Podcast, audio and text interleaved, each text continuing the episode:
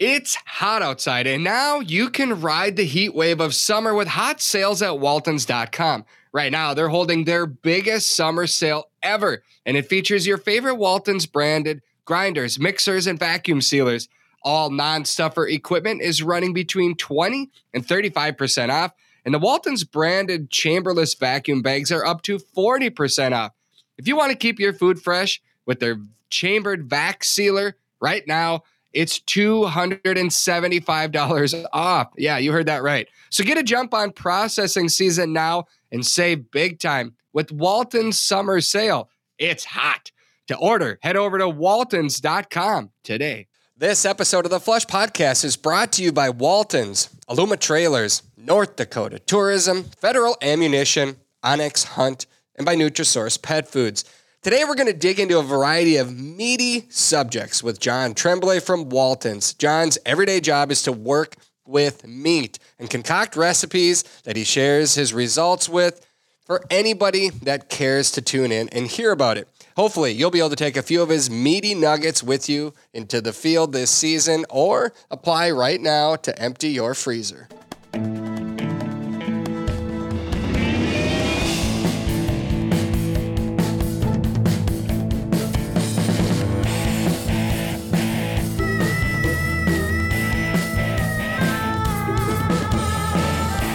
Welcome to another episode of the Flush Podcast. I'm Travis Frank. I'm your host. Brandon Martin. as always, is our producer. Brandon, it's good to be in uh, studio with you again today. Yes, nice to be a grace with your presence. It's been a minute. it's been a minute. That's right. Uh, right off the top, we'll do a little housekeeping. I got an email this morning. Hey, Travis, I have two English setter pups that are available. This comes from Brian Wynn, who lives in Illinois.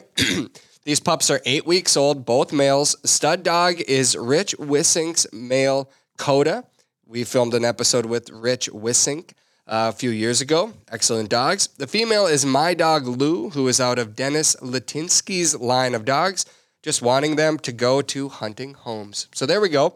Um, if you're interested in an English setter pup, check out Brian Lee Wynn on Facebook. That's his uh, full name on Facebook, Brian Lee Wynn.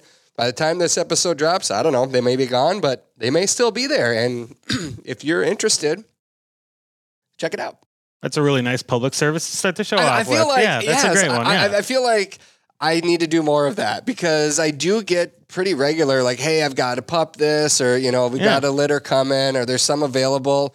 This is a community. It is. It's a it's a great way to do it. It's kind of like the Saturday morning public radio Collins, you know, where people do the classifieds over AM radio. Yes. We're gonna bring it back old school. Oh my goodness. Um, well, uh, we're joined today by one of my friends, John Wall or John Tremblay from. Hey, Wa- hey, hey, hey, close. I'll take it. you might as well be a Walton too. Uh, John Tremblay from Waltons, and John. So I'm. ah, I don't know how to how to start this. Like I'm I'm happy to have you on, but also I you you, you almost ruined my day yesterday. Um, and you don't even know this yet. I'm dropping Okay. this. I'm dropping this right now because I was so excited to see the Meatgistics podcast that was titled uh, "Snake It Till You Make It" because I knew, I knew why you recorded that one, and I was excited. but then you, I was just let down when I when I heard you guys uh, sample Snake. And your reaction to it was not what I was expecting because it's not what I lived through myself.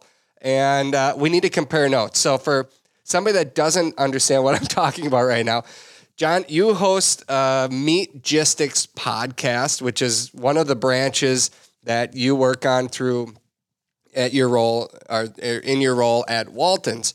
Uh, and and the Meatgistics podcast is a variety of topics in the meat processing world. Meat matters. You guys get into uh, just like I'm. I'm always laughing at where you find your content and the, the information that you and Austin get into. But it's really well done. And there's a segment called "Does It Grill?" Is that what you Will it barbecue? Will it barbecue? Yes, will it barbecue? And you you finally tasted snake at my plea. I don't know how long it took me to get you to, to eat snake, but what you uh, what you found out was that you really liked it. Yeah, so we got uh, Western Diamondback Um, we went ahead and seasoned it with two different seasonings. A new seasoning from Walton's called Zesty Citrus Garlic Mojo.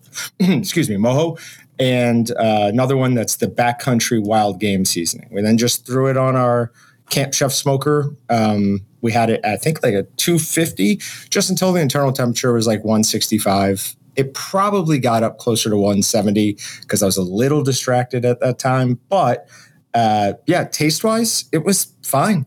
It tasted a little bit like chicken. It was a little dry. Um, we think it was because they weren't really big snakes. Like they all laughed at me because um, we do both a Will It barbecue video and then we talk about it on the podcast. I guess I call. I said we needed a chunky boy or something. Like if we had a chunky boy for a snake, it probably would have been better. And Austin and Patrick just went off into gales of laughter. I didn't see anything that funny about that. But uh, from a taste aspect, I would say it was good. Uh, what was your experience? Because I'm assuming you wanted me to absolutely hate it. Well, I absolutely hated it when I tried it because okay. I so I apologize to anyone from this particular Pheasants Forever chapter, but probably seven, eight, nine years ago, I don't know. It, time flies. So I can't exactly remember when this was, but I went sure. to a Pheasants Forever banquet in the Twin Cities Metro here, and it was like a wild game dinner theme and they had this giant snake. And I don't know if it was a Florida python or what kind of snake it was, but it was humongous. And it was awful. It was like, you, have you ever had, um, uh, oh, what's that? Uh, shoot, it's like gelatin in the uh, head cheese. You know what I'm talking about? Oh, yeah, yeah. Yeah. Yep. So yep. head cheese has kind of like this jello-y yep. texture to it. And this snake that I had, maybe it was just a, a chunk of meat. It was a it was a chunky boy, as you refer to. this was a big snake, and I don't know if I had a cut of it that was just not cooked all the way, but it had the texture of like head cheese. So it was like this slimy gelatin texture in my mouth, but it was I couldn't like I couldn't get it out of my mouth fast enough. So mm. perhaps it was just the the wrong kind of snake. But I was expecting you to have some sort of a comment, but you're like, oh no, Travis is going to hate this. It, it, was really yeah, good. that's because I, I, I had the strong feeling that you wanted me to hate it. Um, yeah, I would hazard a guess or a guess that you did have a python. Uh, I did some research before choosing uh, Western Diamondback. Um, pythons do have a higher fat content, and with wild game, fat is a it's a hit or miss thing. I mean, you listen to our beaver tail one. We're going to uh, get into that next. Yes. Okay. Okay. uh, so yeah, it, if it wasn't cooked properly, uh, that fat can actually just basically congeal. Uh, and leave a really, really bad. Uh, I call it palate appeal because uh-huh. I despise the term mouth feel. It's just ridiculous. Yeah. Um, but yeah, so that's probably what happened. I, I think so. Yeah. So next you have to do a Python on your next Will It barbecue. yeah. So you mentioned it already, and this is why, I kept texting you to, to, to try the snake. But what was like when you explained the the beaver tail in your show? I was almost gagging in my vehicle while driving. but take us back to that terrible moment in your life. Okay, let me let me first explain why I had such high hopes for it going into it, why I even decided to try it. Yeah. Um, we went to the uh, Backcountry Hunters and Anglers uh, rendezvous up in Missoula, Montana. And I got a ticket for this like wild game dinner. And the best meatball I've ever had in my entire life was there and was made from beaver tail. And I now realize obviously something else, like probably pork or beef or something. Um, but it was unbelievable. So I was all excited to try beaver tail, ordered some, got some sent in. They came, like I was expecting like beaver tail meat. No, we got like the beaver tails, skin still on, spine still in. I was like, okay, well, this changes things a little bit. So I was doing a bunch of research on how best to cook them. And the one thing that everyone kept saying was the smell is god awful if you do it the traditional way, which is you stick a, a a skewer down the middle and you hold it over really high heat. That skin will then bubble off, and that Like skin is like leather leather. on that. Yeah, it is tough. So it, that'll then bubble, bubble off and you can just peel it off, but the smell is terrible. So I always think I'm smarter than everybody else. So I was like, well, I'm going to sous vide them first, loosen that skin up, then just pull that meat right out. Well, that didn't work literally at all. Um, the first two I tried basically filleting that tough leather skin off and it just wasn't working. So with the last one, I did fire up my side sear box, get that really, really hot, and the, the skin pulled off easily. So then we went ahead and smoked them till they were 165 over low heat. We put delicious seasonings on them.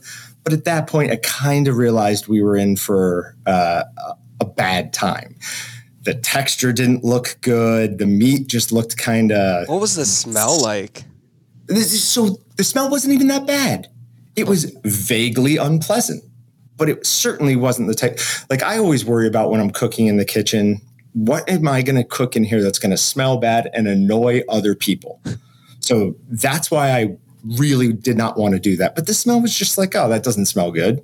That was it. Hmm.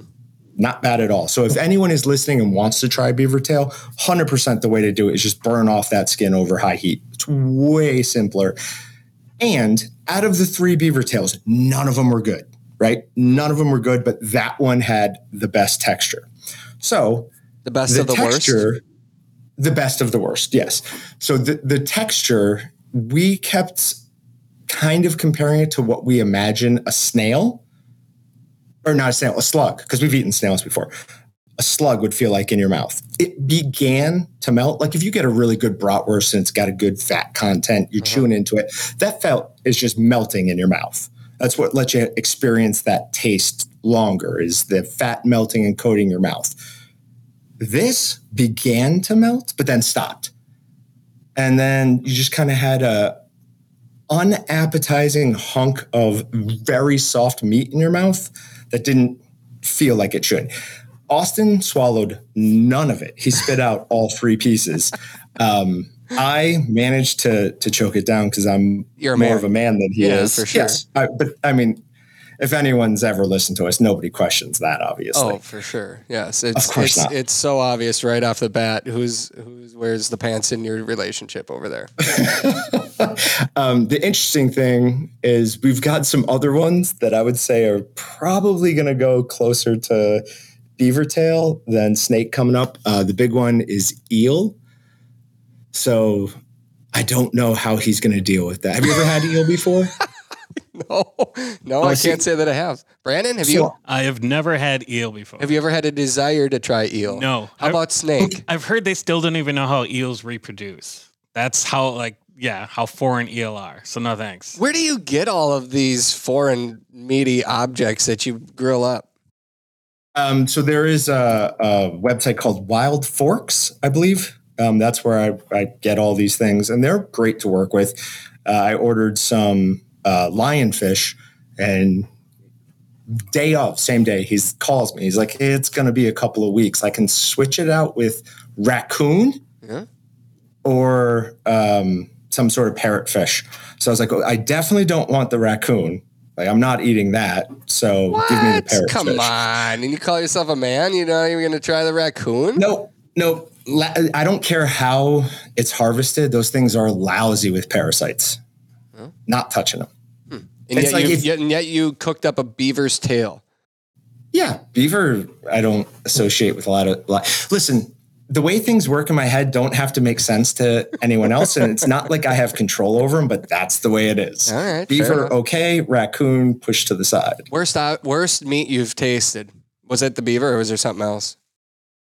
as far as meat goes, yeah, no, it was definitely the beaver.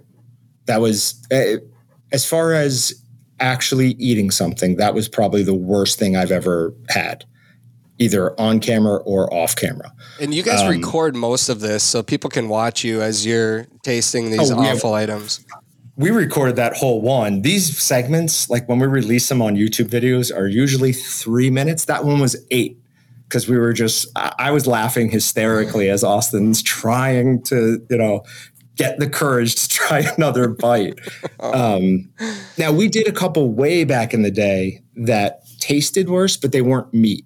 We did a beer with a barbecue where we smoked beer and then we smoked coffee. And those two things were vile beyond all Really? explanation. Why, Oh, did, so why are they so bad? You'd think that it would just add a smoky flavor to it. we this is also at the time where we were drinking a lot of beer Sure. both on and off camera Sure. so we were super excited about this but the beer really kind of crushed our our hearts um, what happened in the end is we probably just oversmoked it we probably just did it for too long if you want to you know do a quick five maybe 10 minute smoke we did like 35 to 40 minutes so we probably just overdid it So, if anybody wants to tune in to these antics that come out once a week, you can find John and Austin's podcast. It's called Meat Gistics. One word, Meatgistics. You do a search in wherever you find your podcast, you're going to find theirs and you can catch up with it. One of the other things that you have in basic, I think it's every show, but the Meat Matters segment, I don't know where you find these current events, or is it you or is it your producer that finds them? Uh, no, that is all Austin and I. Um, so we we use a couple of different sources. One, obviously, the what's going on in the meat industry is very important to us, so we just naturally keep up on it. Um, but we also do have, I mean, we have the whole website Meatgistics. Yep. There's a user on there, um, Tech77, who actually weekly goes through and creates a post similar to that for everybody. He includes all the links we'll use that from time to time, but generally I've already sourced them uh, ahead of time, figured out what I want to say about them. And then Austin has his notes, I have my notes, and we don't look at them each other's beforehand because we want it to be like a, you know, a, a first reaction to it. One of But the, yeah, no, so Meat Matters is every episode. The Will It Barbecue, we try to do just once a month. Gotcha. Uh, one topic that really stood out to me lately was your discussion about our beef supply and the prices escalating faster than our current rate of inflation. What do you Mhm. think we'll see in the near future and distant future that really concerns you in the, the meat world or beef specifically? Are you familiar with what's going on with the sell off and the drought right now? Um, probably not enough to be educated Okay. on it. So, can you educate me? Sure, just really high level. Um, there's a historic bad drought in Midwest and lower Midwest. So ranchers are selling off a significant portion uh, to slaughterhouses because they can't keep the animal alive. I mean, everybody saw the post, or I assume everyone saw the post in the video of the 2,000 cattle that just died from heat wave in Kansas back in, I want to say it was early July. Um, so ranchers are trying to avoid that. So they're putting their cattle to market early. One, that makes them obviously underweight. Two, you would hope it drives down the price as there's all of a sudden an increase in supply. Um, but when we first heard about this, my thought was it's not going to do that. They're not going to drop the price, and they haven't. Um, price of beef continues to either stay stable or even increase. And for the short term, whatever, it's a you know it's a minor inconvenience. But if you look back on the last time we had something similar to this,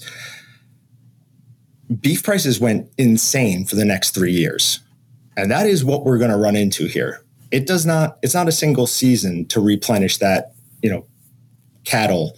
It's going to take three or four years until they have previous uh, drought numbers in their herds. So get ready for really expensive beef prices. I would say for at least two, probably three years. Um, there are some interesting things happening in the industry. Uh, I believe the the end of this month, we have somebody coming on um, from Kensington Associates. They are the firm, and I don't know if you've heard of this or not, but they're opening a cattle processing facility in, I believe it's South Dakota, that plans on being able to do 8,000 head a day. That is uh, one of the big four numbers. So What's the that biggest? has what's that? What's the biggest? Uh, JBS probably. I mean, the big four are uh, JBS, Tyson. Oh God, I can't. And the other two are gone from my brain. But uh, four companies control eighty-five percent of the beef in the United States. So everybody else is competing for that 15%. We now, hopefully, if this goes through, have a new company who's not associated with the big four entering at a massive, massive size. So it could interrupt the industry to a point where maybe we do finally see some beef prices start coming back down. But what will really happen is beef prices just continue to go up. And idiots like me will continue paying them because I just refuse to not eat beef. well, we've had you on for a few different podcasts over the last couple years, specifically once COVID hit. I mean, there was just like this the world obviously turned upside down and, you know, the meat processing industry really exploded. You guys work with a lot of uh, small butchers, small town butchers, medium town butchers, you know, all over America. And you saw this incredible demand spike. Um, what, where does it stand today, and what are you guys seeing as a trend moving forward? Yep. So we said uh, if out, so our ideal or target customer is the you know mom and pop processor, your local butcher shop. That's who we sell to mostly. Some of the somewhat larger guys, but none of the like huge guys.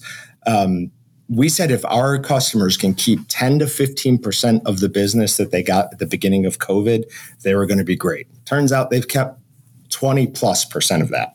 So our customers are doing great. Um, definitely a good thing to see more people trying to source their meat locally. Um, I, I always don't know how far to go with this. I'm not a a, a big go all the uh, way, buddy. Go all the way. oh, I'm sure Brett's gonna love hearing you say that. Um, I'm not a big factory farm guy. Um, I would hazard a guess that I have a lot more in common with somebody who's a vegetarian um, than I do with your average consumer. Um, I'm just not interested in being part of that industry. Uh, and we have somebody who who works here whose daughter was very concerned about that. And I asked, "Where do you get your meat from?" She told me, said, "Where do you do you you know do you get McDonald's burgers? Do you buy this that?" And she's like, "No." I'm like, "She's already opted out." Like it's a very specific type of person who's actually involved in the industry, like purchasing what that industry offers. And it's the person who doesn't care, who goes to Walmart and buys their beef or whatever, goes to the grocery store and just buys whatever if you're going to your local mom and pop butcher shop, if you're going to a meat processor, the vast chance is that you are ethically sourcing that meat. There are some that do box beef where the big guys will slaughter it, break it down, and send it to uh, some of the local processors. But that's not as big as some people seem to think it is.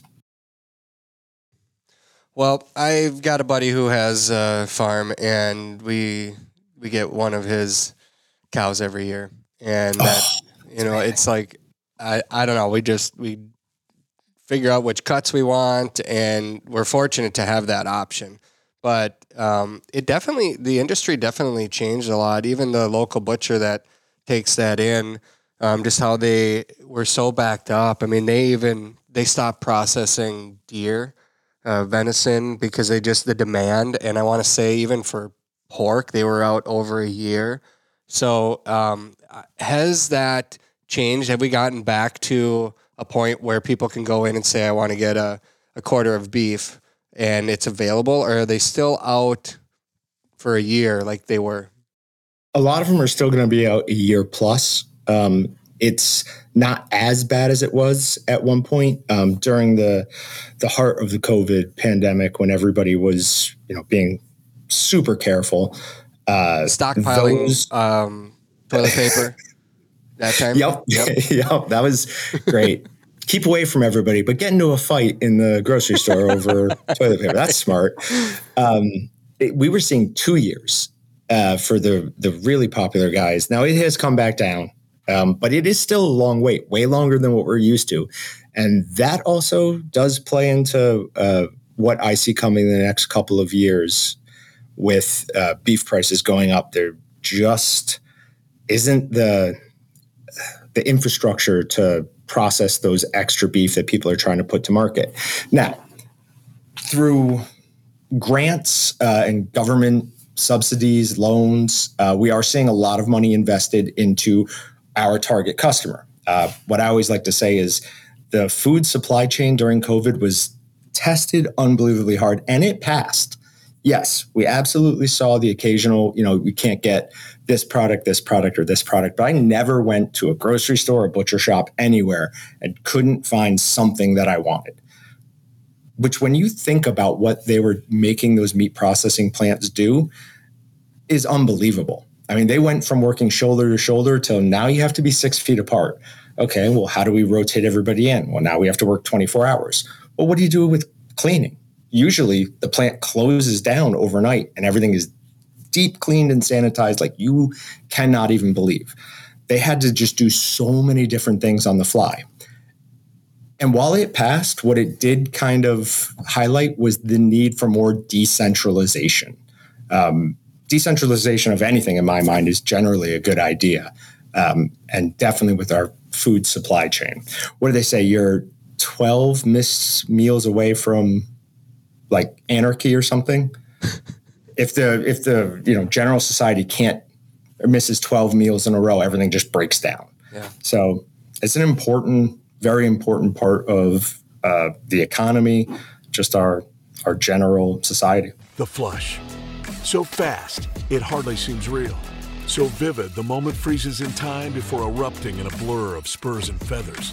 It's why we changed the way upland loads are built with Prairie Storm. Exclusive FliteControl FlexWad technology and a mix of copper plated lead and FliteStopper pellets combine to create dense, deadly shot strings through any choke. Longer shots, more power, fewer missed birds. Only from Federal. I love my dog, and like you, I always want to make sure that she has what she needs to stay healthy year round and perform at her best in the field. That's why I feed Daisy Nutrisource high performance dog food. Nutrisource dog food comes with their Good for Life system that includes four key ingredients that work together to support gut health, heart health, and the overall well being of our dogs. I have complete confidence that my dog has all of the nutrition to excel in the field and make it through a rigorous hunting season. I've seen it firsthand, and she loves her food. Take it from me and my dog Daisy. Nutrisource high performance dog food can help your dog reach their full potential. Find the food that's right for your dog at NutrisourcePetFoods.com. Well, we're going to get into upland birds and recipes and things in just a minute, but the last the last thing on this particular topic with the meat in America, you guys on your last show, John, you were talking about how you feel like there's going to come a point where some people just can't afford to buy meat. Mhm. You, Yeah, sta- you stand uh, by that. it's I mean, when d- where, where does that come from? Where, what's your thinking there? So uh, a lot of people have already switched from eating as much beef to chicken. And this morning, uh, Tyson is raising their chicken prices on average 20%. So chicken is about to be, uh, it will never be as expensive as beef, but some people are going to get priced out of chicken as well. At that point, where are you going for your proteins? You're going to have to start going to alternative sources. Um, with the, the chicken, we had a terrible outbreak of avian flu and i mean millions and millions and millions of birds were just culled this year killed and disposed of. Nothing was used they weren't used at all. Uh, so that drove the prices up for everything else. Um, now increased demand because people can no longer afford beef pork to a lesser extent. Pork is usually pretty cheap. Uh, but the price on chicken is only going to continue to go up. I have a fully stocked freezer in my basement of chicken. My wife and I eat a lot of it, and I saw what was coming. It was just like I was on a podcast or a live stream one day, and I said, I'm going to go to my local grocery store and buy every bit of fresh chicken they have. And I think people like thought I was like, oh, I'm going to go buy a bunch. I loaded that cart up with every package of chicken they had. People were looking at me like I was insane as I'm leaving. And I even I think talked to they one typically person as do I'm- anyway, but they typically do. I wonder why that is. It's certainly not anything with me. It's the rest of society. Um, but I, I even told one person, I'm like, listen, I'm like, this is coming down the chain. I kind of laid it out for them, and you could see by the end of it, they're like, I think I need to get away from you. I'm like, all right, whatever. you were the toilet Go paper hungry. guy. You're starting a new one with chicken. But with yes, with me, well, at least you need food. You don't. You want toilet paper, right? Right, right. I always tell my wife, even if it gets bad, I'm a hunter gatherer. We're gonna Yep. have meat. we will So, have meat. we have neighbors who I love dearly. They're great people, um, and I they're not handy, and they're not really outdoors people. So I often help them out with things. Uh, What a guy! and I What told him because he asked me that the dad asked. He's like, "Hey, uh, what's going on with you know meat and food shortages?" I'm like, "You and I will be fine." I'm like, "I've got plenty of ammunition and rifles." We have a ridiculous number of Canadian geese, all sorts of things to eat around here. I'm like, I will make sure you guys don't starve. So, yeah. Well, okay, let's. We jumped right into this conversation. I don't even know. We're probably a half hour into it already, but go back real quickly. What's your role at Walton's? What's your title? so I am the media manager. Uh, what that really comes down to is I do all of our uh, podcasts, our YouTube videos, and live streams, uh, and take care of website stuff. Uh, I have a significant amount of help on the the website now from a new employee, which has greatly helped um, free up some of my time. We switched from waltonsinc.com to waltons.com, and we switched who was hosting the website at the beginning of this year. Um, and I think I foolishly just kind of thought, like, awesome. Don't have to deal with the website anymore. Can go back to making, you know, fun videos and whatever. Well, I mean, you switch over, but not everything's fixed right away. Uh, so it, it it's been good. I get to keep stepping back and back and back a little bit more each month, free up some more of my time. But I would still say that the majority of my day is taken up for, with website activities. Well, I think you guys have. Correct me if I'm wrong, but somewhere right around six thousand SKUs of items, right? Yep. Yep.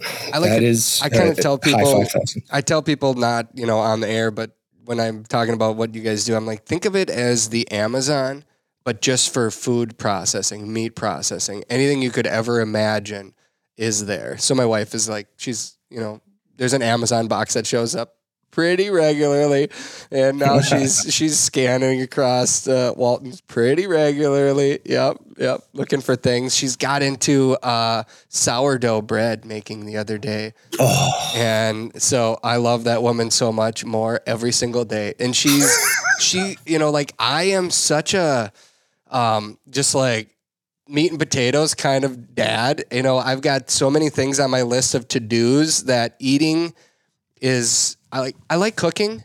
Um, I like grilling more than anything.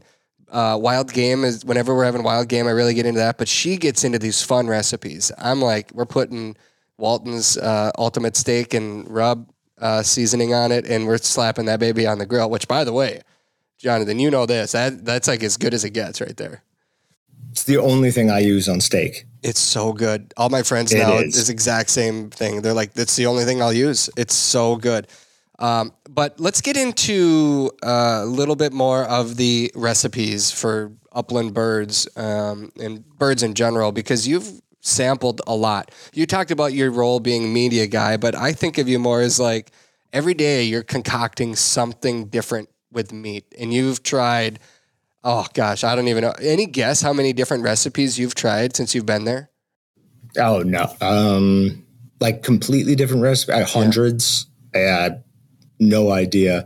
Um, anything, any new seasoning that comes in, I always make. You know, if it's a bratwurst, I make up bratwurst. If it's snack sticks, I make up snack sticks, just so that everybody can taste it. So if somebody calls in and is talking to our customer service department, uh, or walks in and talks to our showroom manager, they actually know what the product tastes like. They're not just describing, you know, describing it based off the name. Um, but yeah, definitely hundreds.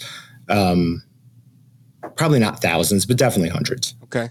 Well, let's let's get into. I mean, we're heavy on the upland bird side here. Let's get into some recipes that you have sampled that you then recommend, or maybe should we start with some that you've sampled that you don't like? um, we can stay away from the don't likes because here's what generally happens, and I, I, I will use this in both the ones I'm going to talk about. Um, even if I don't like something, generally other people here do.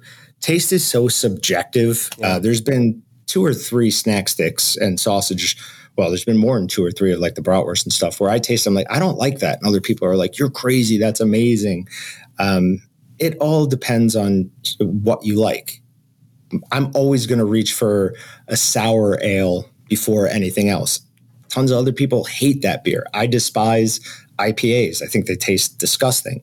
So it's just everybody has different taste. You just buds. lost half of our audience. They just hung up. are they big IPA guys? I don't know. I'm just. I'm Uh, I'm sure they are. Everybody is. Yeah. Everybody loves IPAs. It's trendy. Um, it is. It is.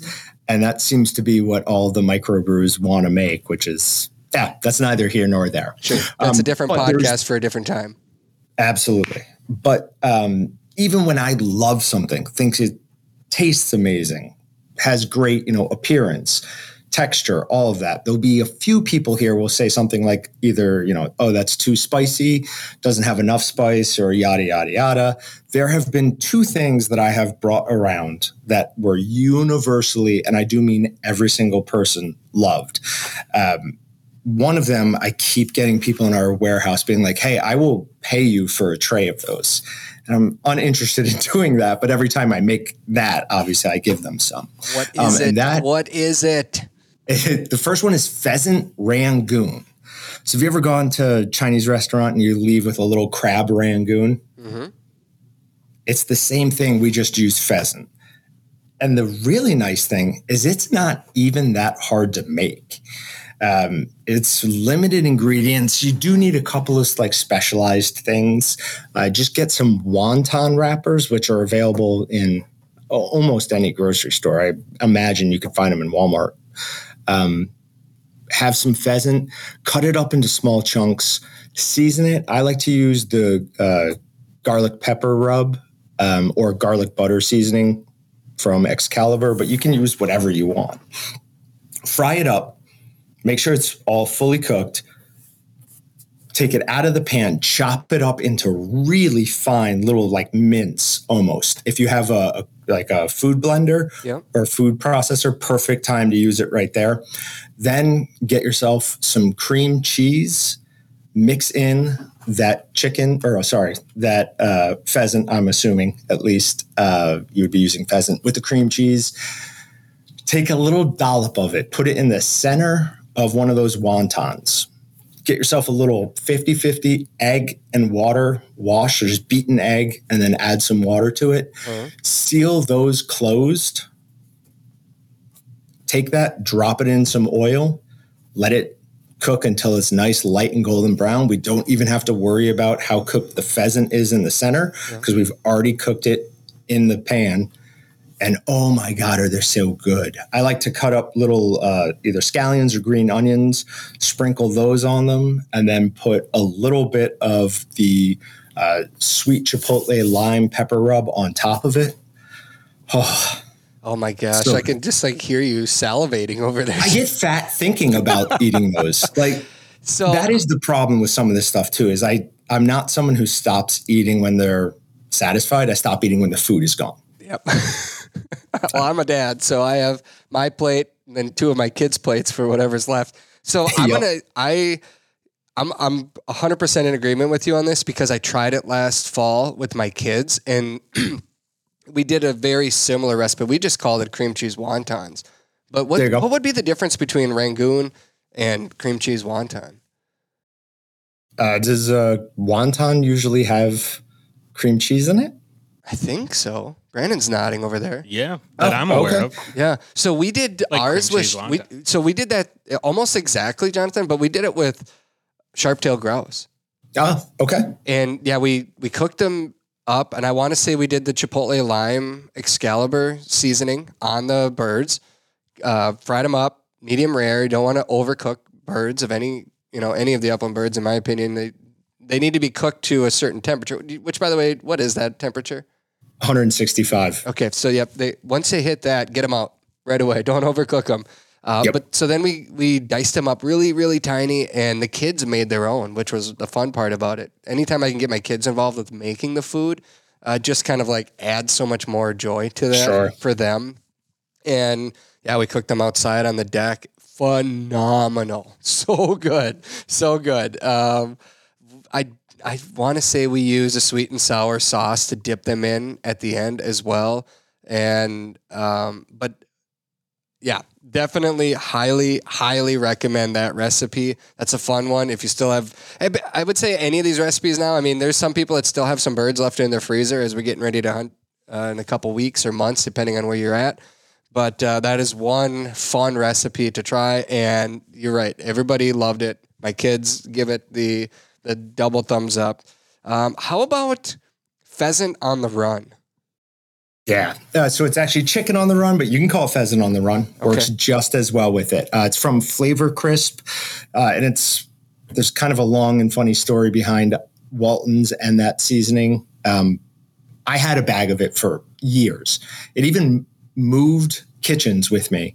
And I finally just looked at it. I'm like, I'm never going to do anything with this. And I threw it out. The next day, Brett comes in with a case of it and goes, Hey, I've been meaning to tell you for a long time. We need to do something with this. I was like, okay, that's obviously a sign. Uh, so what we did with this, we took chicken thighs, but we've also done uh, pheasant breast. Um, we even did some quail with it. Uh, you get again, get an egg wash, get that nice and soaked in the egg, throw it into. Uh, we use something called a better breader batter bowl, but you can just do it in a you know a bowl with the chicken on the run, pheasant on the run, whatever you want to call it, uh, mix get it really nice and coated. Throw that back in the egg wash, then throw it back in to your pheasant seasoning again. And then we deep fry it when we're doing breast. But when you're doing thighs, you can air fry it and it'll still come out really nice and crispy. What's the difference fir- there? Uh, fat content. Okay. So uh, any type of uh, poultry breast is going to be low in fat content. The thighs generally have a higher fat content, so that'll allow them to crisp up. Now you can also do the uh, pheasant breast in the air fryer. You're just going to want to spray them with a little bit of something like uh, duck fat right before.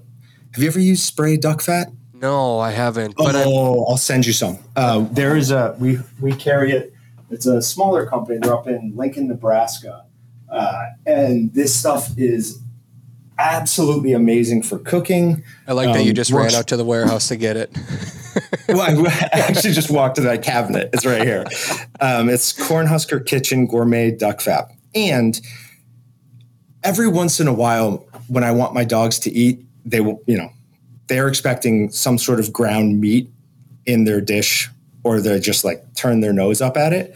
So I'll just grab some of this and spray it on their food, and they'll lick the bowl clean. yeah, my dogs are unbelievably spoiled, by the way. Speaking of your dogs, did did it one of them really eat your fishing pole? So I've got two. I've got a rescue pit bull and a 180 pound African Mastiff. Monster The dogs. rescue- he's a he is a beast, and he's as he's getting older, it's the opposite of what I expected. I, I thought he'd get like kind of fatter and less muscle as he gets older. No, he's getting more and more muscular.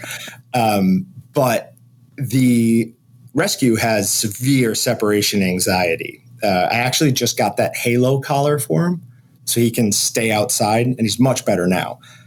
But I came home one day and he had torn apart a, bunch of boxes in my garage. I'm like, whatever, who cares? They're boxes. I go to clean it up later that day and I find a little piece of white, like fiberglass. As soon as I saw that, I knew. I look over and my fishing pole is in three distinct pieces. Now I fish, maybe not daily anymore, but you know, three or four, or five times a week, I'm out on my pond fishing. So I couldn't help but feel like that one was like, uh, you left me alone too long. now you're going to pay for it. So yeah, he's insane. Well, But we pretty much everyone listening to this show has a dog, and they probably have their own story. I am almost immediately after bringing Daisy home, lost my favorite pair of hunting boots. Chewed right through the front of that leather. It's amazing the big holes she put into it. Brand new boots. They were just broken in. It was wonderful. Gosh, I was so mad. I'm like, what are you doing? And of course, you know, the look on their face. There's no, there's no like, I'm sorry or anything like that. It's what are we gonna do now? Take me outside. Let's go for a run. All right, No. all right. Let's get back to food. Um, let's see. Where do you want to go next? What other pheasant quail recipes kind of Well, wet your quick, whistle? Since you just talked about losing a pair of boots, when we were at Pheasant Fest this year, uh, both you and Brett got to talking um, to uh, Jake Lindeman from Chief Upland. Yeah. So we went ahead and we've been working with Jake. Uh, we have a custom vest being made for you.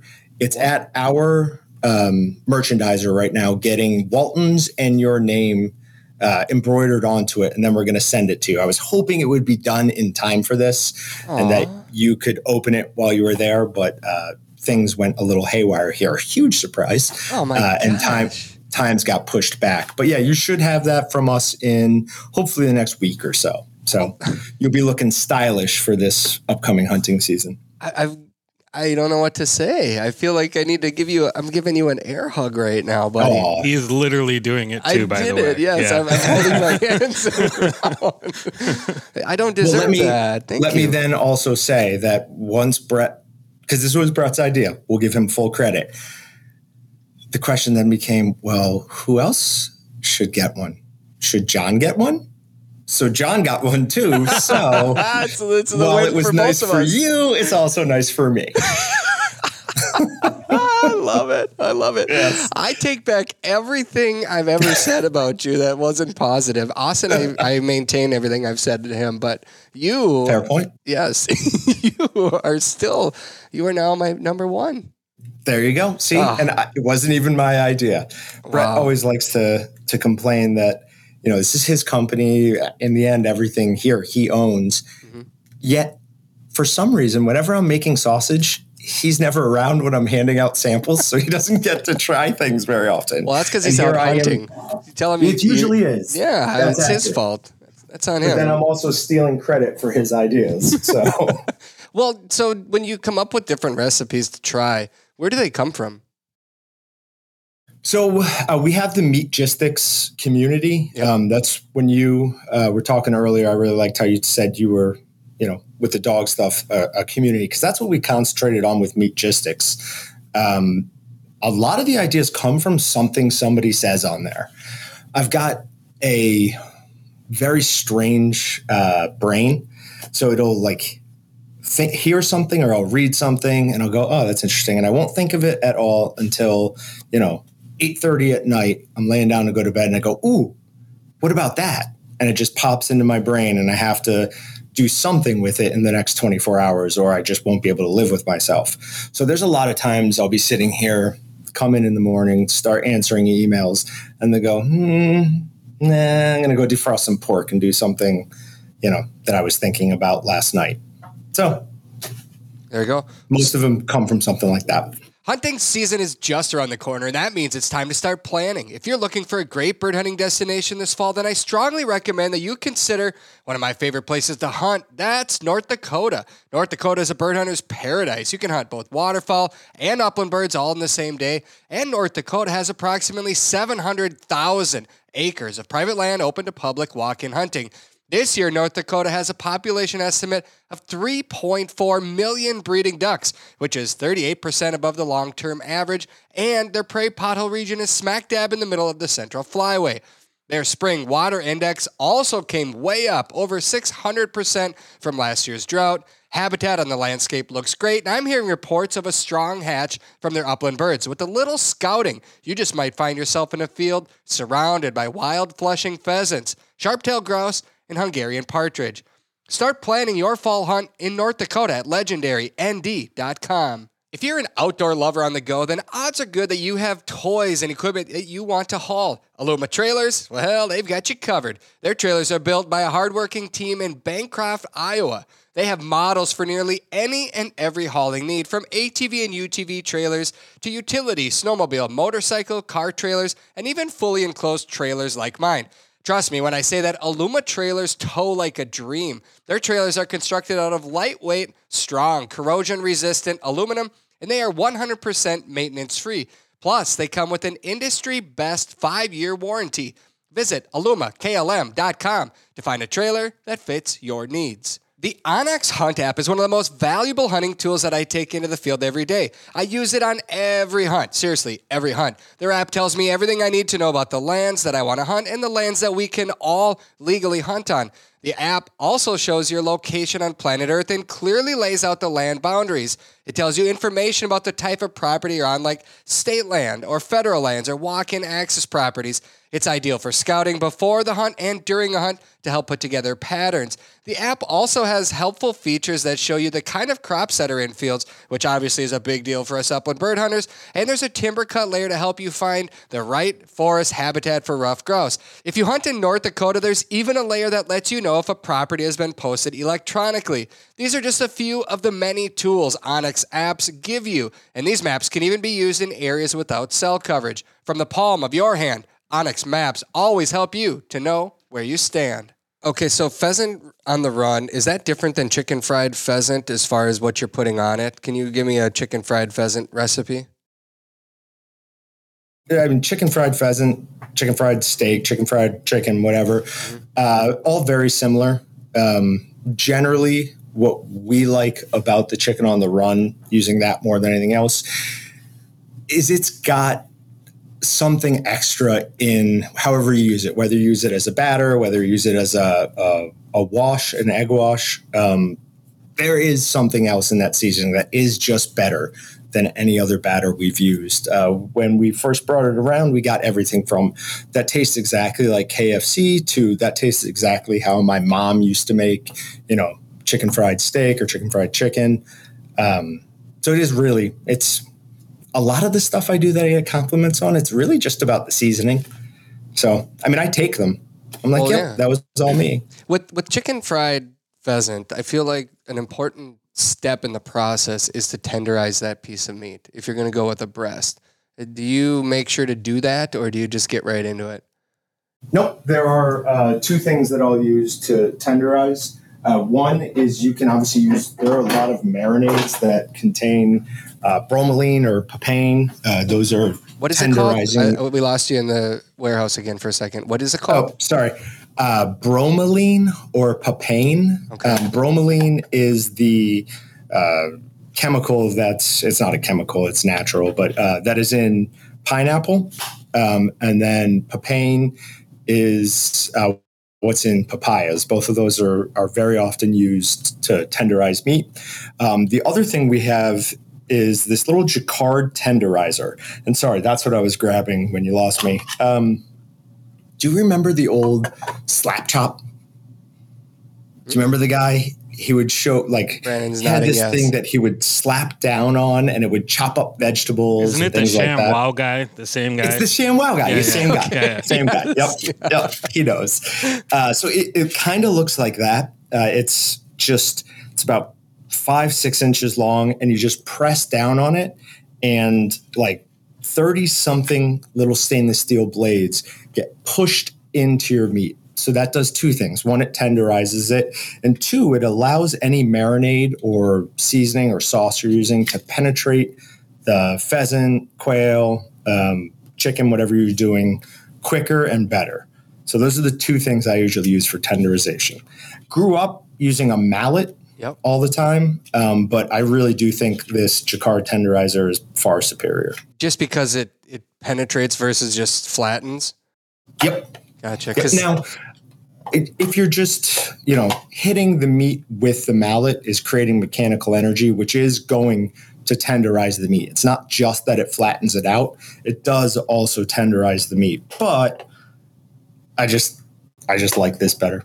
Hmm. the other day I made pheasant wraps or roll ups, that we call them. And my little four year old daughter, she was on the counter wanting to help in every step. So I'm like, all right, now we just got to beat it. We just, I put it on this flat surface and, and she's just, just like uh, beating it like a drum. Because I did not have one of those fancy little things you've got there. I, I'm still old school and use, you know, just a little mallet or something like that. But I don't know. I mean, just part of the process that's fun and the kids enjoy that kind of stuff. You um, you turned me on to a recipe that I used this spring for turkeys when my when my son shot his turkey this year. You're like, you've got to try this pheasant jerky recipe and tell me what you think. Um, I did, I ended up doing three turkeys, three wild turkeys uh, with it this year. My son, my nephew got one, and then I got one, and they loved it so much. And for us, the the hunt is awesome, but then when the kids can be a part of making the food, I love that even more. So then they were a part of it too. But your your jerky recipe, we did it on a smoker. Your recipe called for um, the oven and then a dehydrator, and we just went straight to the smoker. Uh, that recipe is in your game bird gourmet section, and I think it's it's pheasant jerky is what it's called. Somebody wants to search for it. It's awesome. But one thing that I wanted to ask you about this, you can go with cure in jerky or without. And I did not add any cure to it because what I've learned when I make jerky, it doesn't last more than like two or three days. Sure. So I in my mind I'm like it's a wasted ingredient. I, I don't need to put it in there. Am I wrong for thinking that? When you're driving just up the street, do you still wear your seatbelt? Most of the time, John. So there you go. Really? What's the Just reasoning be- behind that? so when we're dehydrating, when we're cooking anything with meat, we are, especially if you're using your smoker, we're create. Well, I don't know if that's necessarily true. Just say whenever we're cooking it, we're creating a really good environment for all sorts of nasty little bacteria and microorganisms. That cure is going to help prevent the growth of those microorganisms through the cooking process. Now, with jerky, yes, lots of people say that the water activity is going to get so low that nothing is going to be able to grow on it, which is great, except for all the things that were growing on it before. If you lower the water activity of the meat before it reaches 160 degrees, even if it gets up to 160 degrees, it will not kill those bacteria. It requires moisture and heat to be able to kill that bacteria. So you could have jerky that is so dry that it is 100% shelf stable. It could still have something living on it. Um, I live in constant, not, not constant fear, that's too much. Uh, I'm very, very careful because I am fearful of giving somebody food poisoning uh, with food that I've I've created.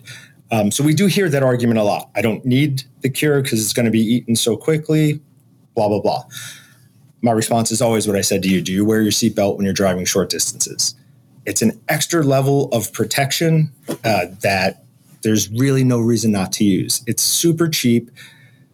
There's was don't see it as much anymore. There seemed to be a big push against nitrites. Um, nitrites are perfectly safe. The only example of them ever being shown as a carcinogen is when they are overused and then charred to a crisp. I think they used to prove a carcinogen, they used bacon at something like two times the amount of allowed ingoing nitrites and then crisp the bacon up to a point where most people, well, some people would find it inedible. Um, and in that form, yes, something happens and the nitrites can form carcinogens. But when used at the allotted level, uh, then cook it as hard as you want. It's never going to become a carcinogen.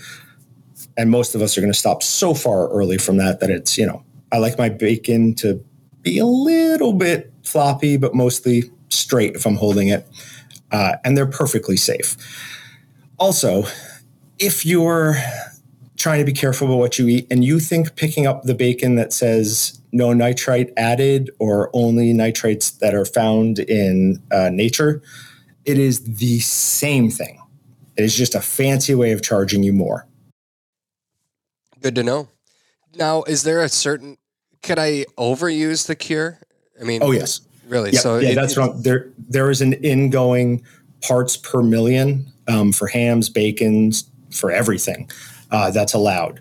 For our Sure Cure, which is what the vast majority of cure you're going to get from uh, anybody who's selling it, it is 6.25% sodium nitrite. The rest of it is salt to as act as like a bulking agent. Because if we didn't have that, if we just had that 6.25%, we'd be dealing with really, really small amounts and would make it impossible to break up for smaller batches. Um, and then red food dye, just to make it clear that this isn't salt. This is something else. Gotcha. Gotcha. Let's let's move to um, how about pheasant tacos or maybe pheasant stuffed peppers or both? Uh, both of those were phenomenal. The pheasant stuffed peppers came from something my wife had been doing a lot. Um, she'd been making with fake meat. The, I think it's like Morningstar or something. She'd been making uh, stuffed peppers with rice and that for a long time. Uh, I like it, so I was like, "Hey, this can only be better with a better The protein source." Yeah. Yep. So I made it up with pheasant. Um, that was excellent. The pheasant tacos were incredible. But one thing that pheasant just doesn't get used enough for, in my mind at least, uh, are some form of sausage, whether that's snack stick, whether that's bratwurst. Uh, we've done them both. I often say that some of the best snack sticks I ever made were our, we used our Willie's snack stick seasoning. We used um, 25% pork fat, 75% lean venison, and we just made snack sticks out of them, and they were incredible. Unbelievably good. We tried um, to make that for this past year's Pheasant Fest, but uh, turns out sourcing 250 pounds of pheasant that was a little hard to do. It's much easier just to do chicken. Well, I think that's Uh, probably why uh, you don't have as many people going the pheasant route because, you know, on average, how many birds are most people going to bring home? And then that meat is so small in comparison to, say, somebody that brings home a deer and they've got all Sure. this extra sausage meat. So, um, But how many people do you know who have an entire layer at the bottom of their freezer of pheasant that they don't do anything with? Right. I know. That's, I mean, you hear people all the time, hunting season's here. I got to clean out the freezer. It's like, why you, I mean, we, we eat wild game at our house regularly and we're, Yep. our freezer is almost empty. And I, you know, I shot two deer last year. Um, and we make a lot of sausage. We, we've, you know, all the birds that we shot as well. We were pretty lean right now. We're almost out of everything, which is exactly the way I wanted. I, I could eat it more often, but I want to space it. You know, I want to I want to enjoy it for the whole season. So I kind of like I had we had ruffed grouse on Sunday night just a couple nights ago, and oh gosh, I love ruffed grouse. It's by far my favorite um, of the upland birds that I hunt. But I'm I'm getting thin on it. And now back to your you know the bottom of your freezer thing. Do you could you mix? And I think the answer to this is yes because it's sausage. But let's say you've got geese, you got some duck, you got some pheasant. You can mix it all together, can't you? Absolutely. Yep. Yep. Hundred percent. You can. In, in fact, I, I'd argue that aside from pork, probably the best protein to use for sausage is geese. Everything I've ever made with goose is just top notch. So like every one of them stands out in my mind. Like, wow, that was really good. Hmm. Well, you mix with pork, right? Pork fat. Yep. Yes. Yep. So not even just pork, but just the fat. Get good pork fat from your butcher. It's usually it's probably like a dollar twenty five a pound right now. So I don't not know, man. It's expensive. gone up lately. I feel like I feel like the amount for pork has really gone up with everything.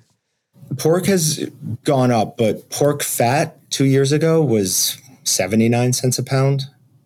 Yeah. So I mean, I haven't bought pork fat in a while, so because I tend to stock up on everything. But Um, s- what did you use for your pheasant tacos? What was the seasoning of choice there that you recommend? Uh, what we used back then, I'm not 100% sure, but we do have uh, what I would use now is Excalibur's fajita marinade. I've done that with pheasant quail. Have I done that with quail? I can't remember if I've done that with quail. I will hold off on saying that. I've done that with pheasant and lots of chicken, and it is awesome. Really, really good for tacos, burritos, wraps. Um, I eat a ridiculous amount of chicken and pheasant wraps. And we just got a new seasoning in. This is something that Austin and I had Excalibur make specifically for us. It's a zesty citrus garlic mojo. And it, this stuff is unbelievable on chicken, fish, and pork. I haven't used it on beef yet because I refuse to use anything else other than Ultimate Steak and Roast Rub on my beef of any kind. Um, but absolutely phenomenal on any type of wrap you're using. Interesting. I think, you know, when you look at the selection of different seasonings that you can put on it, on whatever you're cooking or grilling. Um, it's hard to sometimes wonder. Well, I mean, I try some things, but then unless I write it down, I forget I forget what I liked, you know, or I'll do I'm gonna do two of these and you know, we're gonna taste test. But then all of a sudden I'm flipping them and then, you know, I don't remember which one is which when it's all said and done. What's your recommendation when somebody's gonna take poultry or birds, you know, whether it be a pheasant, a chicken, a grouse, whatever it might be? Is there a certain maybe flavor that you kind of skew towards?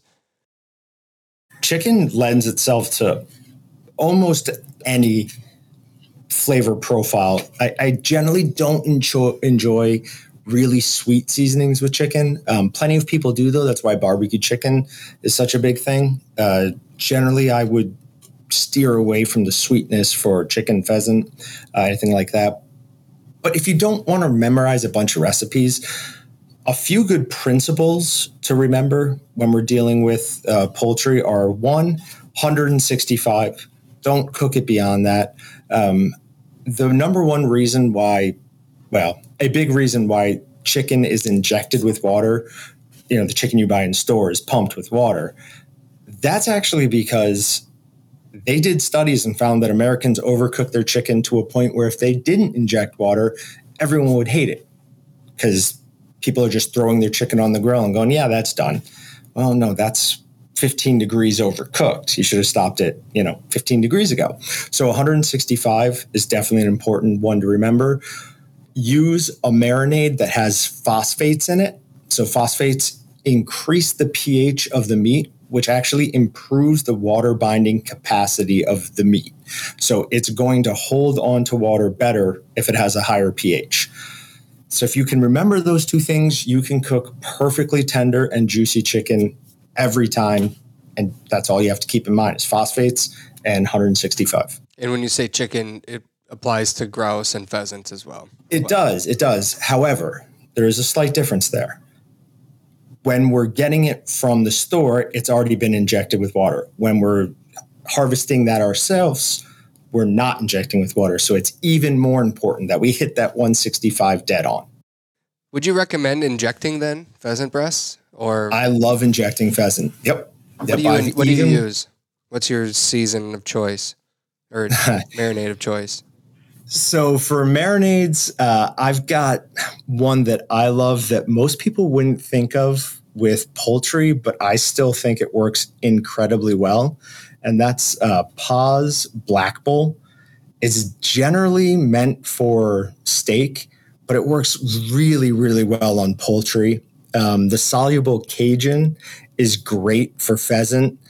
Uh, so is the the garlic herb. Those three are are excellent. Now those are all injection or injecting ones. There's plenty of other marinade seasonings that you can use that'll work really, really well with uh, pheasant. Gotcha. Uh, I think we'll probably end it right here. There's a quite a few more recipes like whole Cajun pheasant, stuffed quail, pulled pheasant sandwiches, spatchcock quail. Um, you know, these recipes all exist on your website, right? Yep. Yep. You can go to meatgistics.com or go to waltons.com and there's plenty of links on its way over to Meatgistics. Now, I know you had Brett on somewhat recently, right? I think it was during. Was I think it was during hunting season actually.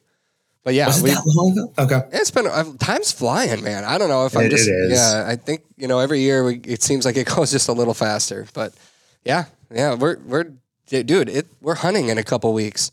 I know, I know. So anyone who's looking to get a jump on the hunting and processing season. We are doing an enormous sale at waltons.com right now. Just go to waltons.com. We have a summer sale banner at the top. We've got like $250 off our chambered vacuum machine, hundreds of dollars off some grinders, mixers, all sorts of things. You will not see these prices probably in, I would say at best, maybe our Christmas sale, but even then, I don't know that there'll be as steep a discounts. There you go. Check it out. Eh, oh, I was going to ask you, what's Bratfest? Oh, uh, so every year we try to do something to help the Wichita Air Capital Flyers. Uh, they're a Special Olympics team. Um, last year we did a cook off for like a steak cook off event. This year we're doing a Bratfest. So it's going to be our yearly gathering. Uh, we sell tickets for it. We're going to have samples of almost all of our bratwurst seasonings. Somebody donated a dunk tank so people could come dunk Austin, myself, anyone else that they that they want to. Um, there was actually a Meatgistics guy who walked into the retail store and was like, "Hey, I heard you guys are doing Bratfest." It's like I've got a dunk tank.